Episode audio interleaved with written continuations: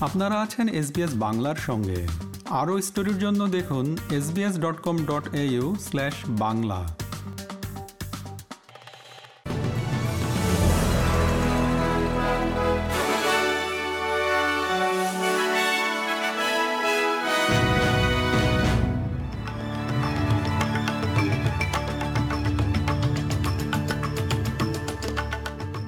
SBS Bangla. আজকের শীর্ষ খবরে সবাইকে আমন্ত্রণ জানাচ্ছি আমি পেঞ্চি মোমার্মা আজ শুক্রবার ২৬ মে দু হাজার তেইশ সাল।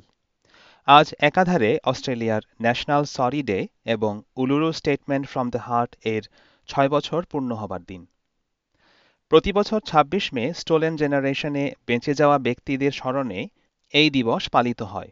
উনিশশো আটানব্বই সালে প্রথম সরি ডে পালিত হয়েছিল। দু হাজার সতেরো সালের ২৬ মে উলুরুর নিকটবর্তী ফার্স্ট নেশনস ন্যাশনাল কনস্টিটিউশনাল কনভেনশনে অ্যাবরিজিনাল ও টোরেস স্ট্রেট আইল্যান্ডার প্রতিনিধিরা একত্রিত হন এবং Uluru Statement from the Heart, অর্থাৎ অন্তর থেকে উলুরু বিবৃতি অস্ট্রেলিয়া ও বিশ্ববাসীর কাছে তুলে ধরেন।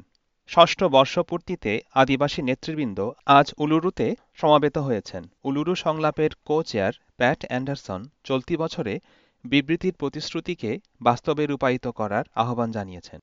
সিডনির সিবিডিতে গতকাল পঁচিশ মে দু হাজার তেইশ দুটি ভবনে আগুন লাগে এবং তার মধ্যে একটি পুরাতন ও ঐতিহ্যবাহী ভবন ধসে পড়ে এই ঘটনার যোগসূত্র ধরে তেরো বছর বয়সী দুজন কিশোর পুলিশের কাছে নিজেদের সোপর্দ করেছে নিউ সাউথ ওয়েলসের ভারপ্রাপ্ত সহকারী কমিশনার পল ডানস্টিন বলেন I can confirm that last night two young people handed themselves in at two separate police stations in the uh, late late hours of last night.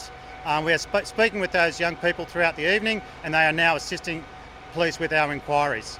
I can further confirm that we are aware of a further three or four other young people that were present during the fire.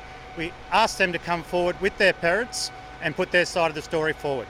গতকাল জাপানের কেন্দ্রীয় অঞ্চল নাগানো সিটিতে এক আততায়ের আক্রমণে দুজন police সহ একজন নারী নিহত হয়েছেন পুলিশ এবং গণমাধ্যমের রিপোর্ট অনুযায়ী আক্রমণকারীকে একটি ভবনে আটকে রাখা হয়েছে আক্রমণকারীর শিকার চতুর্থ ব্যক্তিকে উদ্ধার করা যায়নি, কেননা তিনি ও আক্রমণকারী একই ভবনে অবস্থান করছেন। অপ্রতিরোধ্য অস্ট্রেলিয়ান মহিলা ফুটবলার সামান্থা মে কার আরেকটি পুরস্কার পাওয়ার দ্বারপ্রান্তে আছেন। দ্য মাটিলদাস এর ক্যাপ্টেন স্যাম কার সম্প্রতি ইংল্যান্ডের ফুটবল রাইটার্স অ্যাসোসিয়েশন এর কাছ থেকে দ্বিতীয়বারের জন্য ফুটবলার অফ দ্য ইয়ার পুরস্কার অর্জন করেছেন। তার দল চেলসি আগামীকাল শনিবার সাতাশ মে রিডিং দলকে হারাতে পারলে টানা চতুর্থবারের জন্য ওমেন্স সুপার লিগ শিরোপা অর্জন করবে।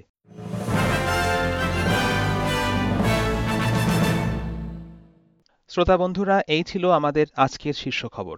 বিদায় নিচ্ছি আমি পেঞ্চি মোমার্মা সবাই ভালো থাকবেন, সুস্থ থাকবেন। আমাদেরকে লাইক দিন শেয়ার করুন, আপনার মতামত দিন। ফেসবুকে ফলো করুন এসবিএস বাংলা